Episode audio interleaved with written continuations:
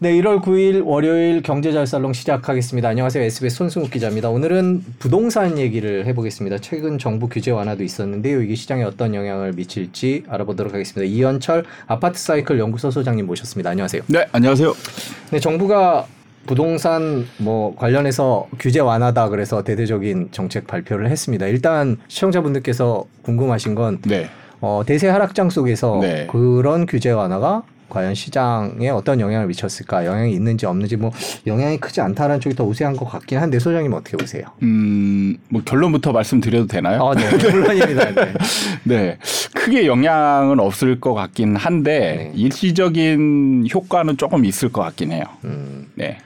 그 어떻게 왜 영향이 있을 거다? 일시 조금이지만 네. 일시적인 영향. 그 먼저 그 판단 근거부터 좀 말씀해 주신다. 일단은 가격이 네. 어, 굉장히 많이 떨어졌잖아요. 그래서 어, 지금 매수 대기자들은 좀 들썩들썩 지금 거리고 있는 상황이거든요. 예, 그래서 지금 하, 이제 매수해도 되지 않나 막 이런 생각을 하고 있는 찰나에 이제 정부가 약간 센 규제 완화를 한 것이죠. 그러니까 지금 안 그래도 지금 뭔가 막 떡을 먹고 싶은데 예, 딱 배고프게 만든 상황으로 가는 게 아닌가 이런 예, 흐름이 보이는 거죠. 그 대세 하락장 영향을 미치기는 어렵다. 그 의견에는 동의를 하십니까? 그렇죠. 예, 이게 뭐냐면 아 제가 정부 참 칭찬을 좀 많이 하는 편인데 이번 정부 특히 이제 다른 부서나 뭐 이런 네. 부분은 빼고 저는 이제 부동산 쪽이니까 부동산만 봤을 때는 아 시장을 너무 어떻게 보면 잘 읽고 있는 게 아닌가 그리고 조절을 잘 하는 게 아닌가 이런 생각이 드는데 이번도 좀 그런 생각이 드는 게 규제 완화가 좀 이번에 셌거든요. 네. 사실 세면은 이게 부작용이 나타날 그 효과도 생긴단 말이에요. 근데 아, 이 시기를 조절을 어떻게 보면 참 잘했다. 이런 생각이 드는 게 예. 저는 이런 규제 완화가 제가 예상이 조금 틀렸다라고 이제 가끔씩 얘기를 하는데 이 부분이 저는 한 올해 한 중반 정도 이후 하반기쯤 나오지 않을까 이런 생각을 했어요. 정부 대책이요? 그렇죠. 네. 그런데 지금 센 규제 완화 정책이 이번에 갑자기 나왔단 말이에요. 근데 이게 뭐가 중요하냐면 옥죄고 있는 게 풀어진 상황에서의 센 것과 옥죄고 있는 게 있는 상황에서의 센 거는 효과가 다르거든요. 네. 예. 근데 그 옥죄고 있는 게 뭐냐? 지금 금리 인상이거든요.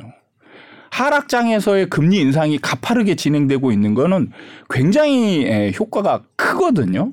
근데 그 기조 안에서 하에서 규제를 세게 풀었어요.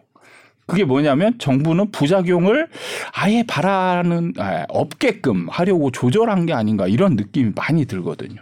음, 그러니까 정리를 해보면 지금 금리라는 압박 상황이 있는 상황에서 규제를 푼 거는 네. 제한적이 될 것이다. 그렇죠. 그러니까 정부가 정부가 그거를- 그걸 노리고 네. 한게 아닌가. 그러니까 그걸 좀 이제 뭐 연결해서 보자면 원희룡 장관이 최근에 이제 나와서 몇 번 또 인터뷰를 했었잖아요. 예, 그런 거를 예, 연결을 해보면 이걸로 인해서 상승하는 일은 없다. 네. 아, 이렇게 또 말을 했단 말이죠. 음, 네네. 그러니까 지금 자신이 있다라는 거죠. 사실 시장 아, 전문가들도 사실 이렇게 대놓고 말하기 어려운 거거든요. 근데 그 책임 장관이 그렇게 얘기한다라는 거는 그 시장을 읽고 있다. 이렇게 볼 수밖에 없는 거죠. 그러니까 조절을 하고 있다라는 게 느껴지는 거죠.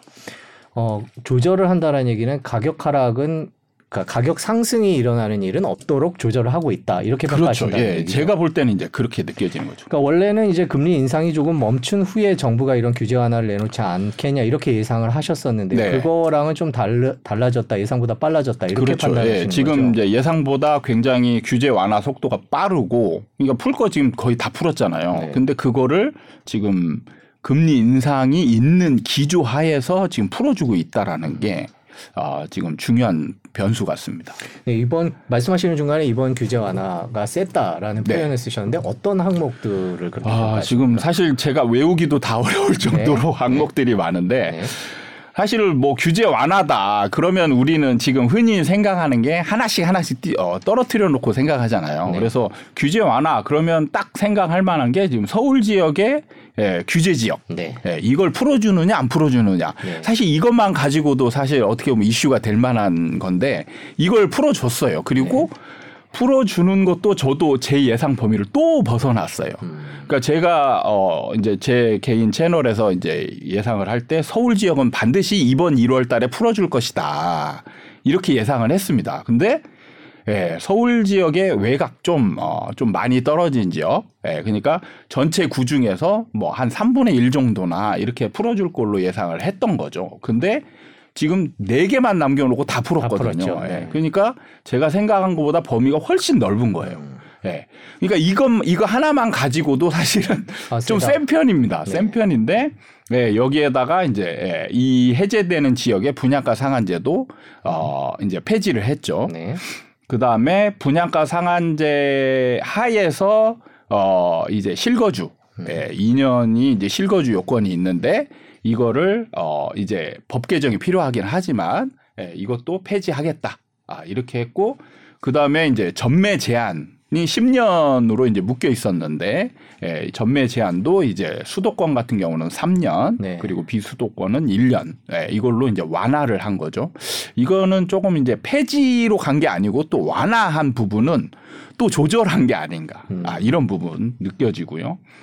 그 다음에 이제 대출 규제가 이제 중도금 대출 규제가 네. 예, 12억 예, 구간이 있었는데 이것도 이제 폐지를 했고 그 다음에 예, 또 이제 분양권을 어 이제 1주택자가 어 분양권을 매매를 할때 어, 샀을 때 이제 그 입주를 할때 예, 기존 주택을 처분해야 되는 조건이 있었는데 이것도 이제 폐지를 했고 그 다음에 이제 줍줍 예, 미분양 주택이 나왔을 때 줍줍을 할 수 있는 요건이 이제 무주택자만 가능을 했었는데 이것도 이제 다주택자까지 예, 확대시켜주는 아마 이게 이제 예, 전체적으로 이렇게 되지 않나 이렇게 음. 생각이 듭니다. 그러니까 지금 하나씩만 나열해도 네. 사실 어떻게 보면 야 뭐 뭔가 풀어줬네 이런 느낌인데 이거를 지금 어 여섯 일곱 가지 한참 좀 말씀하셨죠. 예, 네. 한꺼번에 지금 다 풀어준 거니까 세죠 진짜 그 정부가 나름대로 그렇게 세게 했는데도 네. 부동산 가격은 계속 떨어질 것이다. 이렇게 전망하시는 가장 큰 근거는 뭐가 있을까요? 가장 큰 근거는 뭐냐면 금리 인상 기조 하에서 아 이걸 풀어줬다 이렇게 보시면 될 것 같습니다. 그러니까 만약에 이게 어 순서가 바뀌어서 금리 인상이 멈춘 상태에서 그러면 지금 시장을 옥죄고 있는 게 거의 없거든요. 그러면은 반대로 보면 상승 에너지가 어느 정도 좀 쌓여 있다. 이런 상황에서 임팩트 있는 음. 임팩트 있는 어 뭔가 혜택이 될 만한 그런 게 생겼을 때는 어 이제 불씨를 불사르는 그런 효과가 생길 수 있는데 옥죄고 있다라는 거죠. 그러니까 바람이 부는 거를 막으는 예, 방풍망을 딱 세워놓고 지금 바람을 불고 있는 것과 비슷한 음. 예, 그런 형국이라는 거죠. 이 발표 이후에 현장 분위기는 어떻습니까? 아, 제가 이제 사실 강조하는 부분이 매도자의 과한 욕심 때문에 예, 상승이 어렵다 이런 얘기도 했었거든요. 그러니까 반등이 언제든 나올 수는 있다. 그런데 이게 상승으로 연결되지 않고 항상 이걸로 끝나는 가장 근본적인 이유는 매도자의 과한 욕심이다 이런 얘기를 했었거든요. 그게 뭐냐면 매도자들이 가만히 있으면 매수자들이 그 나온 가격대에 차근차근 차근 사서 예, 차근차근 차근 올라가는 모습이 부러지면 예, 이게 매수자들이 불안감을 더 가지면서 이제 적극적인 매수세로 변할 가능성이 있는데 이거를 딱 그 단절시키는 예, 그런 상황을 만드는 게 바로 매도자라는 거예요. 그게 뭐냐면 호가를 올리고 매물을 걷어들이고 이게 매수자들이 쫓아갈 때 차근차근 차근 예, 단계적으로 올라가면 사람들이 잘 못 느끼거든요. 네. 이 분위기가 연결이 되는 게 되게 중요한데 갑자기 분위기 단절이 딱 생기는 거예요. 근데 지금 바로 그런 현상들이 나타나고 있어요. 음. 예, 이런 현상이 제가 반드시 일어날 것이다 이런 얘기를 했었거든요. 예, 저희가 기사를 좀 준비를 했는데요. 네. 이 기사를 어떻게 이해해야 되냐고 여쭤보려고 그랬는데 방금 해주신 말씀이 그런 것 같아요. 그 기사 제목들만 저희가 뽑았습니다. 다음은 우리 차례. 매물 거두고 호가 올리는 강남 집주인들이라는 기사가 있고요. 또 뭐 서울 아파트값 낙, 낙폭 줄었다. 매물 철회도 이런 기사도 있고요. 매수 심리 8개월 만에 반등. 집사도 될까? 대대적 규제 완화에 매수 심리 꿈틀. 그러니까 밑에 두 개는 말씀해 주신 대로 매수자들이 음 약간 다시 한번 생각해 보는 네, 그런 네. 심리인 거고 위에 제목 두 가지는 말씀하신 대로 매도자들의 욕심이 그러니까 지금. 이제 그 각 시장 참여자들의 심리를 좀 어, 구체적으로 분석을 해보면 매수자들의 심리는 뭐냐면 싸니까 싸니까 지금 가격에 이렇게 떨어진 가격에 사 놓으면 지금 규제 완화가 지금 대폭적으로 진행이 되니까 네네. 나중에 올라가면 아 이거 이제 나중에 아주 괜찮아지겠구나 이런 지금 심리인 거예요. 그래서 뭐냐면 핵심은 뭐냐면 싼 가격에 사겠다 이거죠. 근데 매도자들은 어떤 심리냐면 규제를 풀어주니까 아 상승이다 이렇게 받아들이는 거죠. 그래서 싸게 팔면 손해죠. 상승인데 싸게 팔면 손해니까.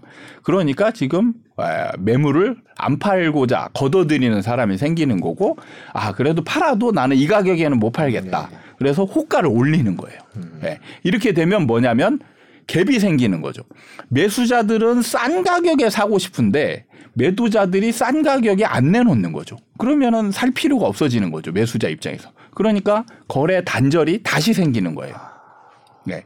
그게 예, 이게 분위기를 이어가는 게 굉장히 중요하다라고 제가 강조하는데 이렇게 되면 분위기가 계속 단절 생탕 상태로 예, 이어져 가는 거죠. 그러니까 이제 뭐 지역별로 약간씩 차이가 나는 게 어, 어떤 아파트들은 이제 반응이 좀 늦는 아파트들이 있는 거죠. 그러니까 매도자들이 어, 호가를 걷어들이지 않고 그냥 매물, 급매물 있는 상태로 놔두는 거예요. 그러면 이런 거래들은 거래가 좀 이루어지는 거죠. 그래서 지금 급매물 거래가 지금 좀 어느 정도 늘어나고 있는 중입니다. 네. 그런데 예, 매물을 걷어들이고 호가를 올리는 아파트들이 있어요. 그런데 이런 데들은 거래가 거의 안 일어나요. 지금 그런 상황인 거죠. 그러니까 매물을 걷어들여서 그 판매 가격을 높이는 아파트 같은 경우를 매수자들이 쫓아가지 않을 거다 이렇게 전망하고 그렇죠. 거죠. 네. 음. 뭐 쫓아가는 사람이 일부 한두 사람이 있더라도 네. 예, 연달아 예, 그 뒤를 이어서 가는 사람들은 거의 없, 없게 되는 거죠. 네. 지금 나오는 기사들이 어떤 의미인지 저희가 이해할 수 있는 그런 설명인 것 같아요. 네. 그 그래프를 하나 더 보면서 말씀을 드리겠습니다. 최근에 아파트 가격들을 조금 볼까요? 이제부터 표를 쭉 보실 텐데요. 지역별 아파트값 등락률이 나 왔습니다. 뭐 세종, 대구, 대전, 인천, 경기 뭐 전반적으로 많이 떨어지는 곳들은 계속 떨어지고 있고요. 네. 자, 제가 여쭤보고 싶은 건 다음 편인데요. 서울 아파트 매매 수급 지수인데요. 아파트값 변동률이 살짝 올라갔어요. 끝에 꼬리가 네, 이제 네, 무슨 갈고리처럼 끝에가 살짝 올라갔는데 네. 저거를 의미를 두고 쓰는 기사들도 있고요. 네. 뭐 관련 제목에 꼽히기도 합니다. 저거는 저희가 어떻게 이해를 해야 될까요? 이거는 사실 그 하락장에서 비일비재하게 나오는 사실 그런 현상이에요. 네. 그러니까 많은 분들이 착각을 할 수 있는 게 하락장이다. 그러면 그냥 주구장창 하락만 한다. 이렇게 생각할 수 있는데 그렇지 않아요. 예, 하락하는 과정에서 뭐 정부가 규제를 풀기도 하고 아니면 뭐 좀 큰 호재가 생기기도 하고 그런 상황에 따라서 시장 참여자들이 약간씩 반응을 하거든요. 그러면은 매수자들은 그거에 따라서 거래도 좀 하고 예, 매도자들이 또 호가도 올리고 그렇게 되면 사실 지표상으로는 이게 상승의 지표가 나오거든요. 그런데 문제는 이게 연결이 되느냐 여부죠. 음, 네. 그게 에, 지금 같은 경우는 연결이 되기가 어려운 게 에, 지금은 일단은 에, 지금만 봐도 금리 인상 기조는 굉장히 강하게 유지가 되고 있단 말이죠. 그런 상황에서 지금 잠깐 반등이 나온다 하더라도 에, 그게 상승으로 연결될 가능성은 굉장히 희박하다라는 거죠. 대세 하락장은 계속된다 이렇게 정리하면 아직도 맞습니다. 비싸다 이렇게 그렇죠. 정리하면 네네. 되겠죠. 그 내 집 마련해야 되는 분들 입장에서는 지금 이런 분위기가 살짝 신경이 쓰이실 수가 아, 있어요. 그렇죠. 왜냐하면 네네. 돈도 모으고 있고 이제 공부도 해야 되고 이제 길게 보고 준비를 하고 있는데 네. 정부가 왜 이런 조치를 내놓나 이런 반갑지 않다는 그런 반응들도 있습니다. 네네네. 이제 그런 분들한테는 어떤 조언을 하시겠습니까? 아, 이게 참 서, 상대방의 입장을 이해하는 게 참 어렵거든요.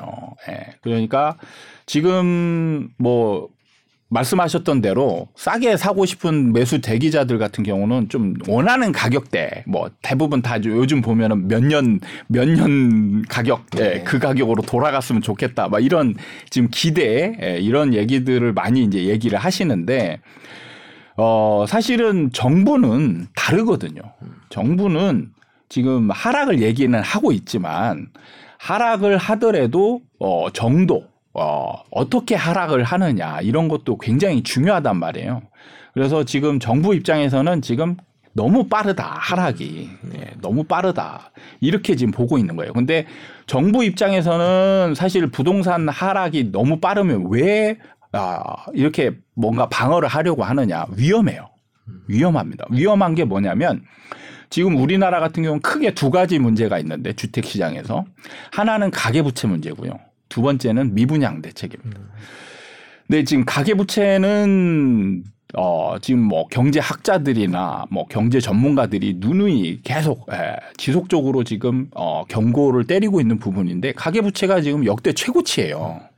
그럼 여기서 어 굉장히 빠르게 하락하면 문제가 뭐냐면 옛날 어 2008년도에 에, 미국의 모기지 사태처럼 사실 어 주택으로 인해서 대출을 일으킨 사람들이 에, 이게 몇 사람들 일부 사람들만 연체되고 이런 상황으로 끝나면 사실 큰 문제가 아닌데 에, 이게 에, 모든 연달아서 거의 모든 시장 참여자들한테 에, 연체가 되고 이게 이제 부실화되고 이런 상황으로 연결이 되면 그게 이제 예, 국가의 위기로 가는 거거든요.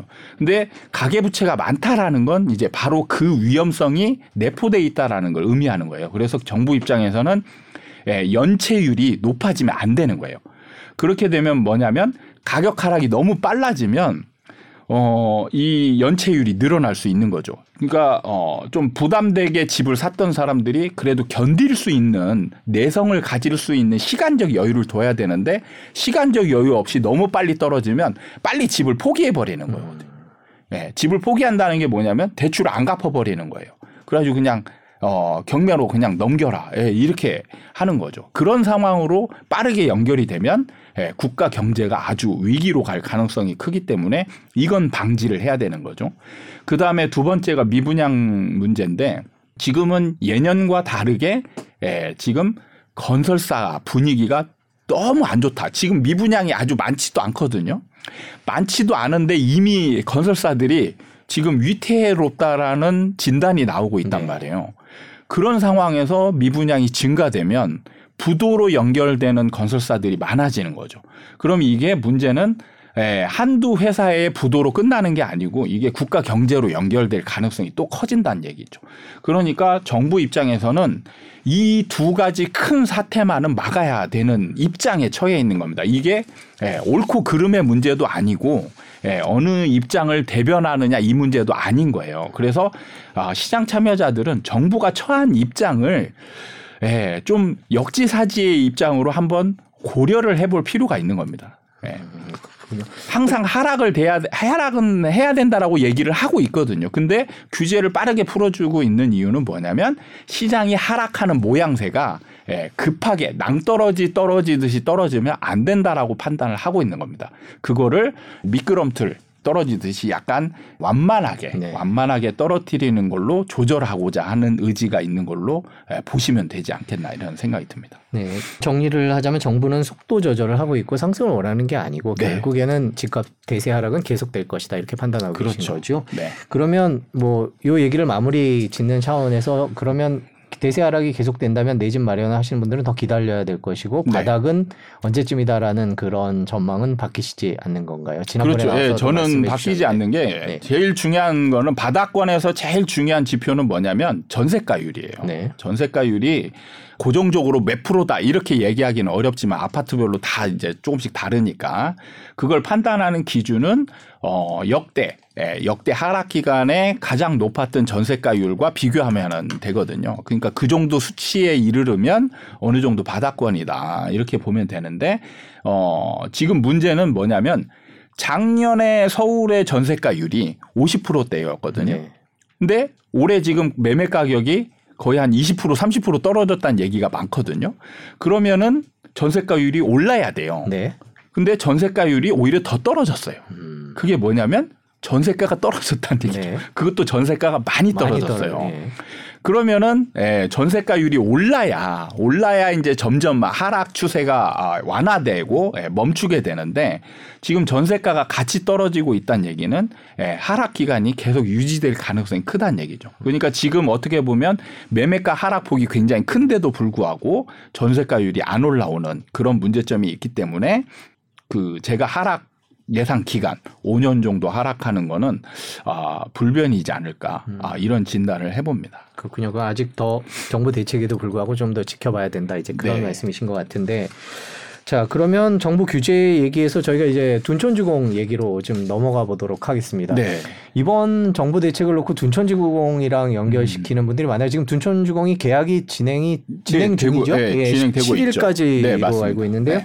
지금 그럼 그쪽 분위기는 어떤지 좀 계약과 관련된 분위기는 어떤가요? 사실 지금 저 공식적인 지표나 뭐 이런 것들은 나오질 않고 있기 때문에 예, 저희가 뭐 완벽하게 파, 판단하기는 어렵지만 지금 예, 뭐 그 안에 있는 사람들이나 뭐 주변에서 궁금해하시는 네. 분들이 계속 지켜보고 네네네. 있는 걸로 보면은 뭐 최악의 상황은 좀 벗어나는 게 아닌가. 음. 그러니까 최악의 상황이라는 건 뭐냐면 지금 둔촌주공이 처한 상황이 예, 급전 사실 급전을 빌렸거든요. 뭐 거의 8천억 가까이 예, 돈을 빌려서 이걸 갚아야 되는 시점이 지금 바로 예, 앞두고 있단 말이에요. 그래서 이거를 갚아야 될 돈이 뭐냐. 이 분양, 일반 분양하는 거에 계약금 들어온 걸 가지고 이제 갚을 계획을 잡고 있는데 이 계약률이 사실 70% 미만이 되면 이제 이 계약 그 갚아야 될 돈이 부족한 게 되는 거죠. 네.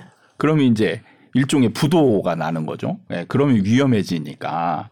그런데 지금 이제 그래서 기준이 계약률을 70%를 넘냐 이 부분인데 지금 넘을 확률이 높다라는 얘기가 지금 많이 나오고 있는 것 같습니다. 그리고 뭐 심지어는 어 미계약은 뭐 미분양은 거의 예상되던 분위기였는데 지금 미분양도 안 나올 가능성이 있다 이런 얘기들이 이제 또 예, 나오고도 있, 는 상황 같습니다. 네.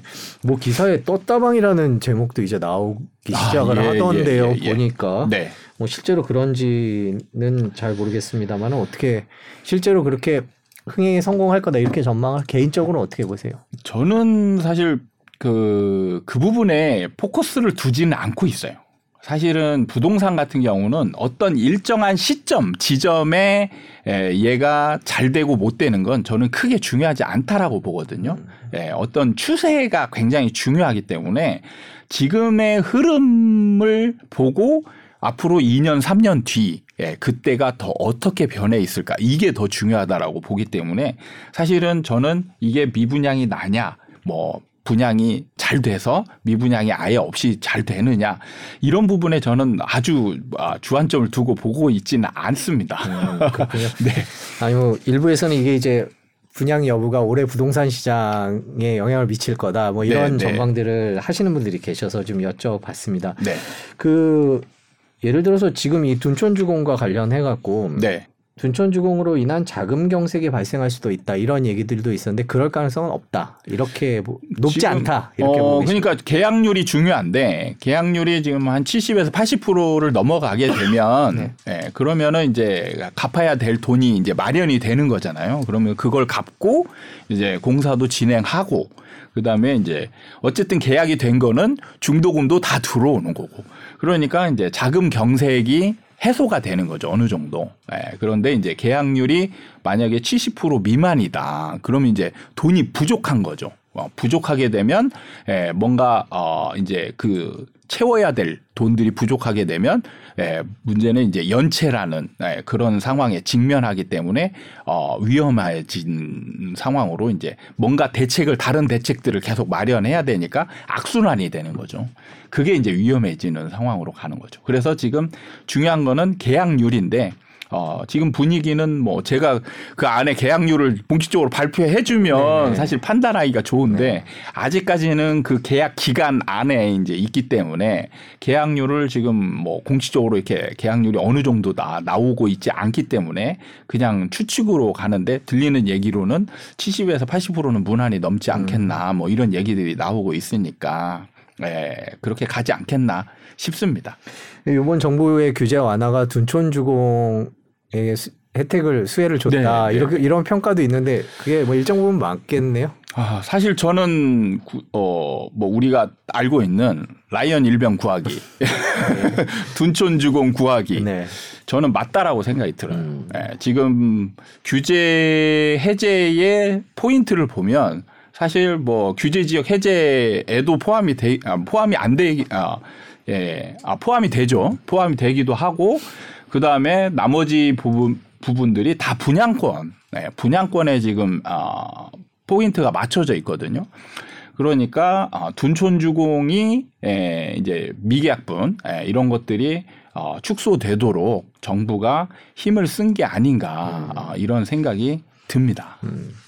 예, 뭐 그런 평가가 있는 것도 사실이고요. 네. 그런데 지난번에 나와 주셨을 때는 이제 근처에 있는 다른 아파트들과 비교를 하면서 네. 이 가격 분양가에 대한 얘기를 좀 해주셨는데 네, 지금 상황 상황이 조금 뭐 바뀌었다 조건이 바뀌었다라고 친다면 네. 지금 계약하려는 분들에게 해주시는 말씀은 좀 달라질까요? 아니면 그대로일까요? 저는 이 부분을 잘 봐야 된다라고 생각을 해요. 이게 여러분들이 어, 가정을 가정을 참잘 해보면 충분히 유추가 가능한 부분이거든요. 지금 둔촌주공이 청약 경쟁률이 낮은 거는 결정적인 거는 분양가거든요. 예, 분양가가 원래 예정됐던 거는 2,900만 원대인데 지금 거의 3,900만 원, 거의 1,000만 원이 올라갔잖아요. 예. 그럼으로 인해서 청약을 받는 사람들이 시세 차익의 효과가 거의 없어진 예, 그런 측면이 많기 때문에 이제 청약 경쟁률이 약해진 건데 자 제가 이제 가정을 해보라고 말씀드리는 게 뭐냐면 이 가격으로 작년 한 8월 9월쯤에 분양을 했다라면 이 분위기는 어땠을까 생각을 해보면 어, 난리 났을 거거든요. 잘 됐을 거라고 그렇죠. 아마 네. 경쟁률이 아마 수백 대 1이었을 거예요. 음. 왜 그러냐면 주변 아파트 가격, 예, 특히 이제 헬리오시티 가격이 네. 작년 9월에 23억이었거든요. 예. 23억을 찍었는데 그때 만약에 분양을 했었다라면 수백 대 1을 했을 거란 말이죠. 근데 그게 예, 뚝 떨어져서 아 그러니까 작년 9월이 아니고 이제 2021년 예, 9월이죠. 그렇죠. 예, 재작년이 제가 됐네요. 예. 새해가 그러니까 밝았으니까요. 네. 예, 이게 참 이제 시간 며칠 때문에 제가 이제 말이 굉장히 어려워질 수 있는데, 예. 그래서 23억 할 때 분양을 했으면 수백 대 1이었을 거예요. 그러면은 야, 이 분양 열기로만 봤을 때는 둔촌주공은 완전 흥행에 성공하고 대박 나는 상황이 됐을 거란 말이죠. 근데 그때 이후로 그냥 예, 다른 거 없이 그냥 지금까지 흘러왔더라면 지금 상황이 어떻게 됐을까? 음, 지금 헬리오시티 가격이 23억에서 16억까지 떨어졌단 말이에요. 네. 그러면 둔촌주공이 가격이 그때 피가 붙었을 거예요. 분명히 아마 이제 전매 제한이 있더라도 분위기상으로. 네. 근데 그 피가 거의 제로에 가깝게 지금 가라앉는 형국이 되는 거죠. 음. 그러면 거의 제자리로 지금 온 상황. 그러면 이게 이제 앞으로 추세가 예, 헬리오시티 가격 더 떨어지고 둔촌주공도 떨어지고 그러면 그때 수백 대 1의 경쟁률을 뚫고 당첨된 사람들은 아마 환호성을 질렀을 텐데 네. 근데 그때 분양 받은 사람이 지금 결과치가 과연 좋은 결과로 유지가 되느냐 음. 아니라는 거죠.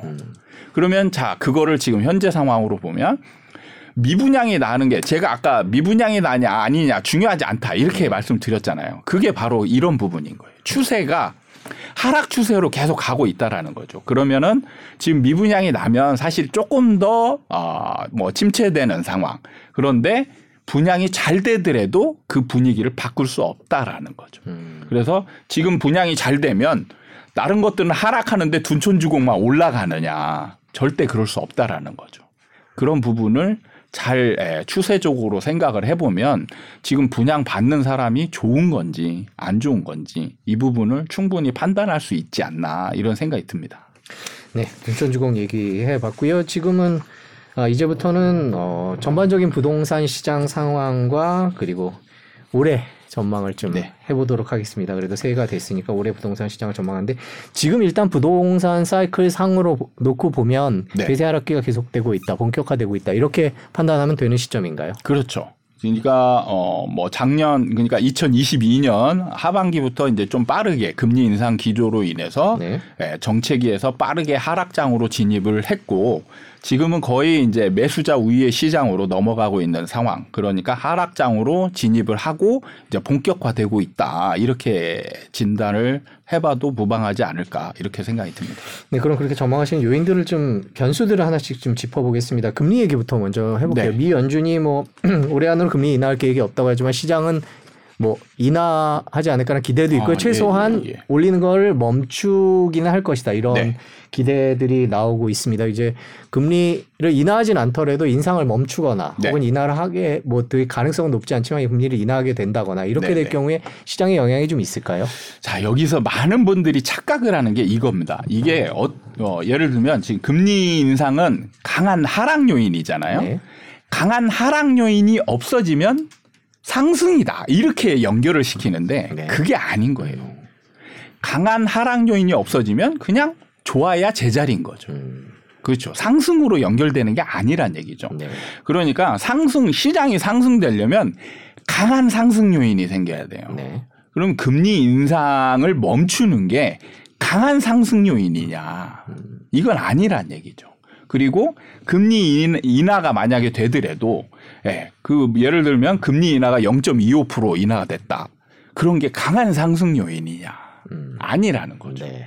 그러니까 뭐냐면 가장 중요한 거는 아직도 고금리 상황이라는 거예요. 예. 그리고 하락 추세가 이어지고 있다라는 거죠. 그러니까 그런 예, 분위기, 엄청난 에너지를 돌릴 만한 예, 요인이 못 된다는 거죠. 금리 인상이 멈추거나 금리 인하가 된다라는 건 적어도 금리 인하가 될 때 뭐 ultra step, giant step 이 정도는 나와야 조금이나마 예, 뭔가 상승으로 돌릴 만한 예, 여지가 되는데 사실 지금 상황에서 어, 금리 인상이 이렇게 가다가 미 연준이 갑자기 예, ultra step, giant step으로 금리 인하를 할 그럴 그런 예상은 제가 한 번도 못 본 것 네, 같거든요. 그런 전망 거의 없죠. 그렇죠. 그러면은 이게 상승 요인이 없는 거죠. 음. 그러면은 네, 그냥 하락 추세를 이어가는 정도지. 예, 그냥 하락 정도가 좀 완화되는 정도지. 예, 이게 상승으로 돌아갈 요인은 아니다. 예, 이렇게 보는 게 예, 좋은 거죠.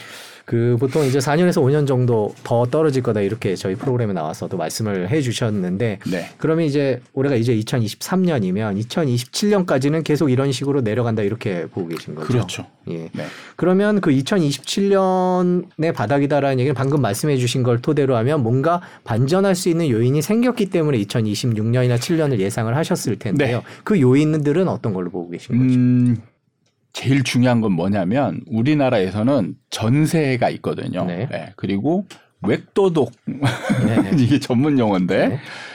예, 사실 이제 파생 상품이에요. 전세라는 거는 파생 상품인데 파생 상품의 특징을 좀 이해를 하면 파생 상품은 원래 실체가 존재하지 않는 상품이에요. 그래서 아, 파생 상품은 항상 원물, 원물의 영향을 받는 종속적인 상품이거든요. 네.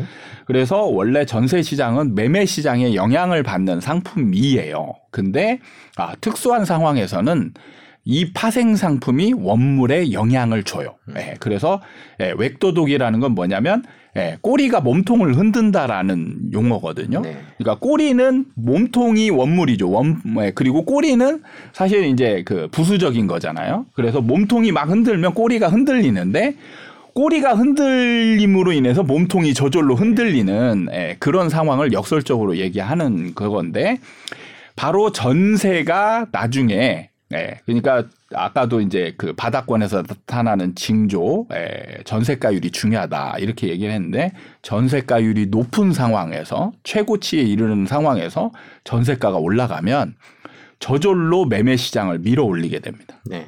예. 그러니까 누가 매매 시장에서 적극적으로 어떤 세력들이 매매를 해 가지고 올라가는 게 아니고 예, 전세에 의해서 저절로 올라가는 상황이 벌어져야 예, 턴을 하게 되는 거예요. 그 부분은 참 이해하기 어려울 수 있거든요. 예. 예, 그 부분에 대해서는 이제 너무 시간이 많이 걸리기 때문에 예, 시, 여건이 된다면 이제 제 책을 읽는다든지 네. 예, 제가 좀 자세하게 설명한 유튜브나 이런 것들이 있으니까 그걸 참조하시면 되고 에, 개미들로 이루어진 시장에서는 개미들이 시장을 돌릴 수가 없어요. 예. 유일하게 이제 한 번 있던 사태가 바로 코로나 형국에서 예, 주식시장 동학개미라고 하죠. 네. 동학개미 사태가 일어난 게 거의 유일한 에, 그 개미들이 혁명을 일으킨 어, 상황인데 그러니까 그 정도로 이슈화될 정도로 개미들이 모여서 에, 힘을 이루기는 어렵다라는 거예요. 그러니까 에, 하락장에서 개미들은 어, 오히려 어, 하락으로 포커스가 맞춰져 있고 어, 대부분 매매를 하지 않으려고 하는 상황이 계속 지속이 됩니다. 음. 그런데 어, 그게 오히려 역설적으로 임차 전, 전세 쪽으로 수요가 더 몰리게 되고 전세가가 올라가는 상황이 벌어지거든요.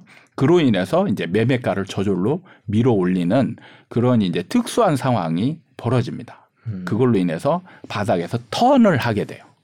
네.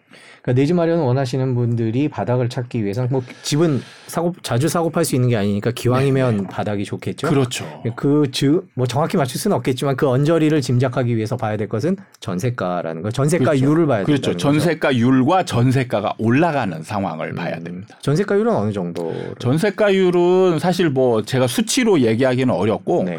예, 그 지역, 그 아파트와 그 속해 있는 지역들의 역대 에, 최고치 를 보시면 그 최고치에 근접을 했을 때부터 이제 관심 예, 관심 영역으로 보시면 되고 예, 그 최고치에 이르르면서 이제 전세가가 올라가는 상황이 벌어지면 저절로 이제 매매가를 밀어 올리게 되거든요. 그런 상황을 지켜보면서 들어가셔도 충분히 늦지 않다 이렇게 보시면 돼요. 2027년쯤에 그런 일이 벌어질 지지 거. 않아요. 2027년 2027년에는 이제 바닥을 다지고 옆으로 기거든요. 올라가 매매가가 올라가지 않습니다. 그러니까 그때는 뭐냐면 이제 매매가가 어 하락을 멈추는 시점이죠. 그 다음에 이제 밑에서 전세가가 서서히 올라와요. 올라와서 전세가율이 더 높아져야 됩니다. 그러니까 2021년이 전세가율이 최고점은 아니란 얘기죠. 그러니까 20, 2027년 이후로 한 29년 정도 되어야 이제 최고점을 찍고 예, 그때부터 이제 음, 매매가가 어 이제 밀려서 올라가게 되는 상황이 벌어져요. 그래서 제가 눈 감고 눈 감고 30년에 살아 이런 얘기를 하는 게 예, 그런 원리입니다. 상당히 먼 시간인데요. 네. 그 그렇게 밑에서 한참 이제 머무르더라도 그 밑에까지 내려가는 데 있어서 4, 5년 걸릴 거다라고 네, 판단하시는 이유는 어떤 게 있을까요? 그게 뭐냐면 어 바닥을 바닥 그러니까 하락 지지선이 제일 중요하거든요. 그러니까 떨어질 때 사람들이 이제는 안 떨어지고 아 이쯤 되면 이제 나도 그냥 뭐 매매하는 걸 포기하고 이런 식으로 이제 판단을 해야 되는데 대부분의 사람들은 그거의 에, 기준이 뭐냐면 전세가율이거든요. 음, 네. 예, 밑에서 전세가가 딱 어, 바로 밑에서 받쳐주고 있으면 아 이 정도 선이면 이제 절대 안 떨어진다 이런 성향이 강해지기 때문에 그때쯤 되면 이제 거의 매매가 하락이 멈추게 되거든요.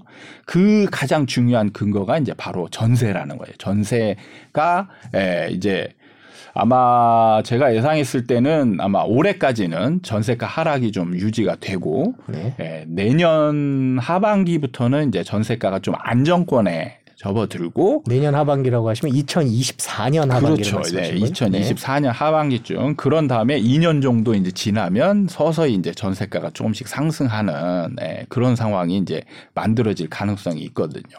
그렇게 되면 이제 전세가율이 점점 점점 좁혀지게 돼요. 높아진다는 얘기죠. 예. 그로 인해서 이제 예, 매매 시장이 하락을 멈추게 되거든요. 그러니까 제일 중요한 거는 전세가율이 예, 기, 기준이 되는데 그때까지는 전 매매가가 계속 하락하게 돼요. 근데 지금 어 아까도 잠깐 얘기했는데 작년에 전세가율보다 올해가 전세가율이 더 낮아요. 그러니까 올해가 지금 전세가가 떨어지고 있거든요. 그리고 이제 내년 상반기까지 어느 정도 그런 분위기가 이어질 가능성이 크기 때문에 전세가율이 당분간은 예, 올라갈 가능성이 별로 없다는 얘기죠. 그래서 이제 아마 내년 하반기부터 하반기부터 이제 전세가율이 조금씩 조금씩 올라가지 않을까 이런 생각을 해보면은 예, 서서히 이제 지금은 워낙 급락하는 모양이 생기지만 이제 하락 추세도 참 완만하게 완만하게 이제 어느 정도 유지가 될 가능성이 크기 때문에 예, 5년 정도 이렇게 제가 예상하는 부분이 그 부분입니다. 전세가율이 역대 최고치까지 올라가는 그 기간이 한 5년 정도 걸리게 되는. 그 저희가 지금 2023년 전망을 하고 있는데 2024년 얘기까지 해주셨습니다. 네, 네, 네. 근데 금리가 2023년은 뭐 그냥 말씀해주신 대로 그렇게 큰 가능성이 없어요. 네, 네. 2024년, 2025년으로 가면 금리는 지금 다소 변화 내려갈 수도 어, 있거든요. 내려갈 변화갈 수도 수 있죠. 네, 네. 그게 미치는 영향도 제한적이다 이렇게 보고 계신 거죠. 그렇죠. 하락 추세에서는 이제 금리 인사, 금리 인하가 되는 거는 제가 2차 요인이라고 얘기했잖아요. 2차 요인은 방향이 다르면 힘을 거의 못 냅니다. 예, 못 내는 게 하락 추세가 가- 어느 정도 강하게 유지가 되고 있는데 금리 인하가 됐다. 그러면 뭐냐면 예, 이제 매수자들이 매수자들이 따져봐야죠.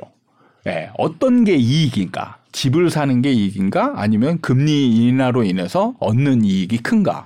근데 하락 추세가 생긴다면 금리 인하가 되더라도 어쨌든 이자는 내야 되잖아요. 그러면 둘 다 손해거든요. 이익이 생기는 구간이 없단 말이에요. 네. 그러니까 금리가 인하가 되더라도 굳이 집을 살 필요가 없는 거죠. 음. 그리고 집이 필요하면 우리나라는 너무나 좋은 전세 제도가 있기 때문에 전세로 가면 자가로 들어가는 것보다 주거 비용을 훨씬 아낄 수가 있거든요. 그러니까 우리나라는 극단적으로 하락기가 되면 에, 집을 안 사고 전세로 가는 성향이 굉장히 강해집니다. 왜냐하면 전세가 너무 좋은 상품이거든요. 예, 주거를 해결하기에는 그러기 때문에 그쪽으로 몰리게 돼요. 그러니까 금리 인하가 어 시장 매매 시장에 어 이제 특히 반대 상황인 경우에는 예, 영향을 거의 주지 못하는 어, 상황이 되는 거예요. 그렇군요. 내집 마련 생각하시는 분들한테는 다소 시간이 있다 이렇게 보는 거고 그 보시는 거고 그 정부가 원하는 그 가격 속도 조절, 네. 가격 하락 속도 조절은 어 23년, 24년에 지금 정부가 조절에 성공할 거라고 보십니까? 사실 쉽지 않습니다. 네. 아, 쉽지 않다라는 건 뭐냐면 이 역시 뭐냐면 전세 제도가 있기 때문에 그래요. 네. 그러니까 시장 참여자들은 어떤 혜택이 생기더라도 그 혜택으로 인해서 얻는 이익이 에, 되느냐, 집값 하락이 에, 하락으로 해서 손해 보는 게 되느냐 이걸 따져봐야 되거든요. 근데 정부가 주는 혜택이 얻는 이익이 없어요. 그냥 손해 폭을 줄여주는 정도라는 거죠. 그러면 굳이 사람들이 매매에 적극적으로 나설 필요가 없는 거죠. 그러니까 규제 완화를 줄 때는 사실 뭔가 시그널이라는 게 있기 때문에 사람들이 거기에 반응을 약간 하는데 여기에서 좀 지켜보다 보면 바로 상승 효과가 나서 어, 어, 요 상승이 일어나야 이제 여기서 어, 얻는 이익이 생기는구나 이렇게 가는데 상승이 안 일어나면 계속 이제 하락 기조가 유지되기 때문에 손해 보잖아요. 집을 가지고 있으면. 그러면 규제 완화가 어, 진행이 되더라도 예, 얻는 이익이 없어지게 되는 거죠. 그러면 굳이 집을 적극적으로 매수할 필요가 없는 거죠. 그러니까 사람들이 에, 집을 더 매수를 안 하고 미분양도 사실은 잠깐 뭐 줄어드는 효과는 생기겠지만 역시 미분양도 계속 늘어나지 않을까 에, 이런 예상을 해봅니다. 집값이 최근 몇 년 동안 너무 많이 올랐어요. 지금 그래서 떨어졌는데도 2020년 초반, 뭐 중반 네, 정도 네, 가격 수준까지밖에 안 떨어졌다 이렇게 진단하시는 분들도 있거든요. 네, 앞으로 네, 떨어진다면 얼마나 더 떨어질 거라고 전망을 하십니까? 사실 지금 떨어진 추세는 사실 뭐 20% 30% 얘기하는데 정확하게 보면 20% 30%라고 보기는 어렵습니다. 뭐냐면 우리가 체감하는 것과 전체 지수상에서 체- 어, 떨어지는 폭은 좀 다르거든요. 그러니까 예를 들면 천세대 아파트에서 천세대 아파트가 있는데 뭐 예를 들어 10억이라고 보면 어느 한 아파트가 거래가 됐어요. 8억에. 그럼 우리는 이 아파트 전체가 8억이라고 생각을 하거든요.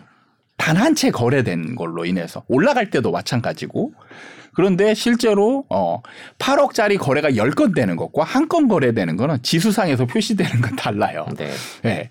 그러니까 얼마만큼 많이 하락되느냐에 따라서 어 이제 지수적으로 영향을 주는 것도 다르긴 다른데 지금 같은 경우는 사실 한두 건이 그렇게 급락하면서 어 거래되는 그런 건들이 많거든요.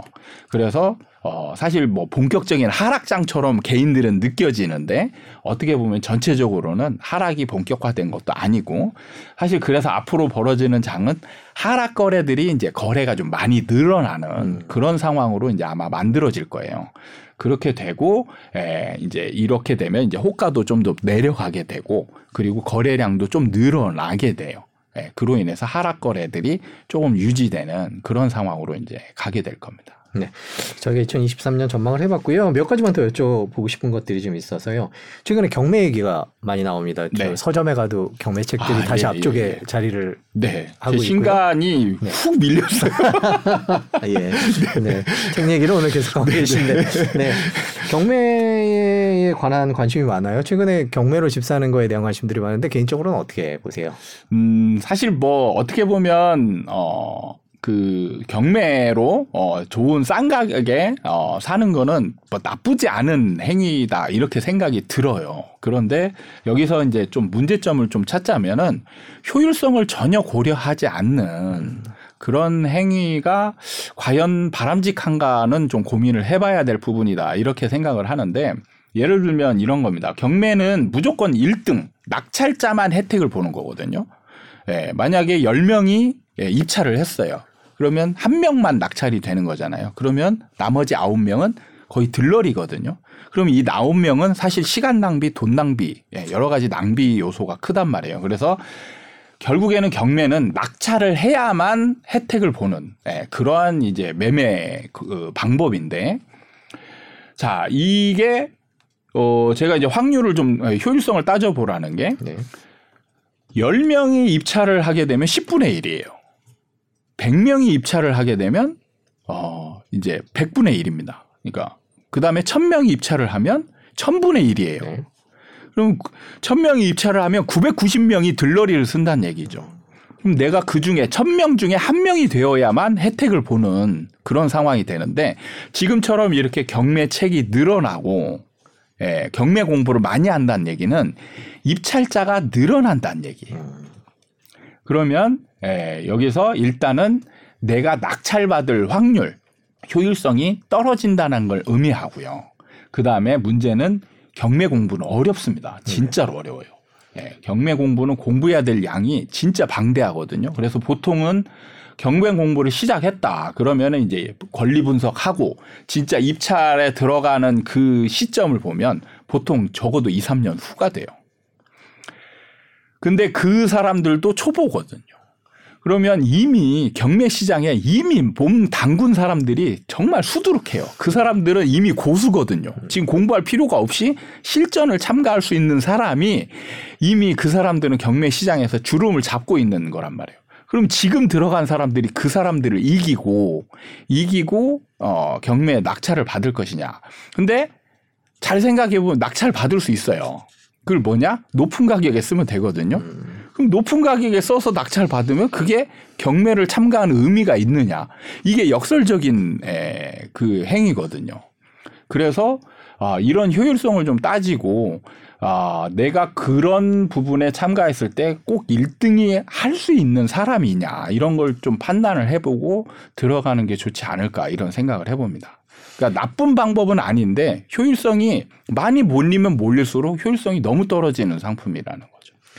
예, 그렇군요. 그럼 지금부터 경매 공부를 해서 네. 한번 4, 5년 뒤에 집값이 더 떨어지면 그때는 한 몇 년을 해보면 괜찮지 않을까라는 생각에서 공부를 네, 하시는 네. 분들도 있거든요. 그렇죠. 그거는 그런데.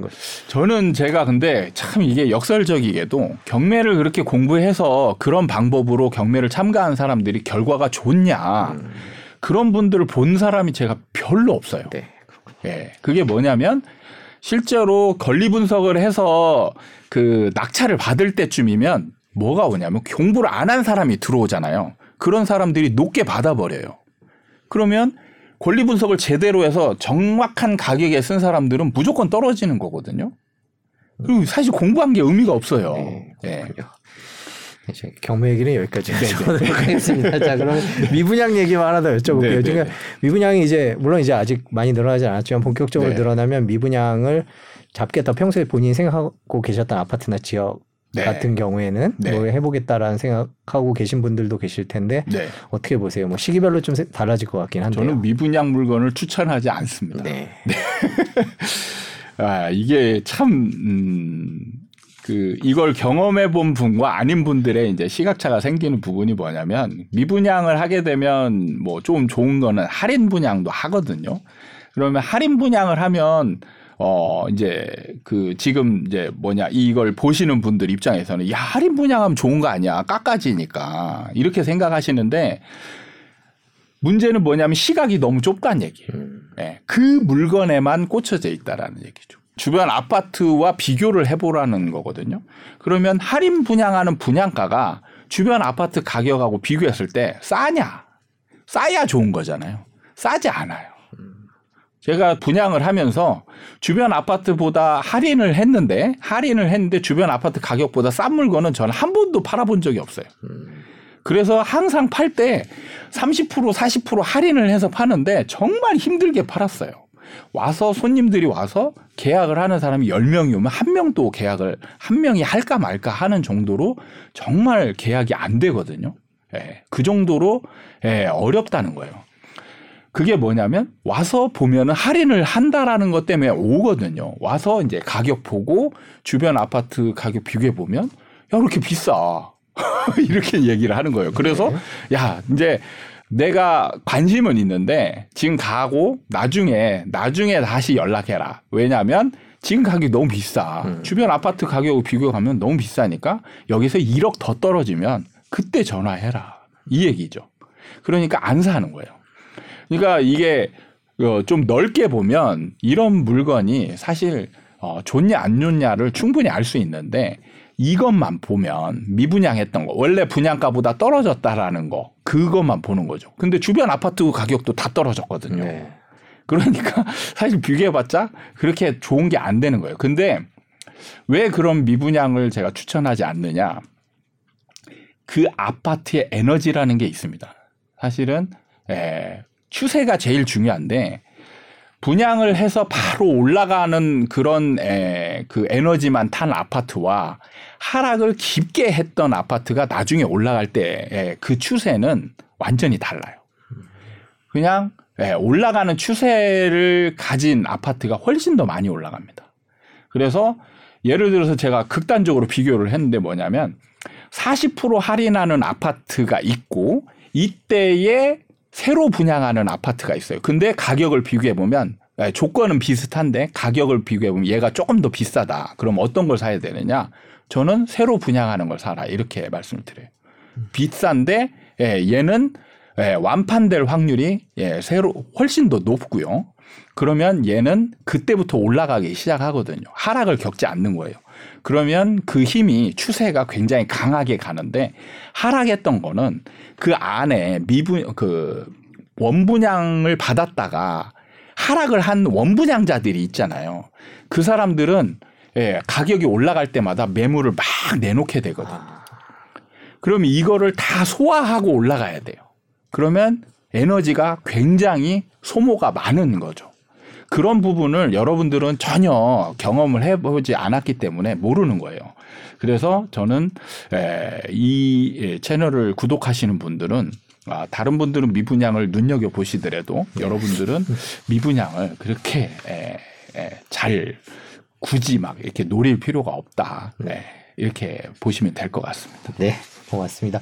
오늘 저희가 부동산 규제 완화부터 둔촌 주공 그리고 아파트 사이클 상황까지 긴 시간 들어봤습니다. 뭐 하도 정책들이 많이 나오고요. 상황이 변하는 것 같으니까 또 조만간에 모셔서 얘기 듣도록 하겠습니다. 오늘 긴 시간 고맙습니다. 네, 감사합니다.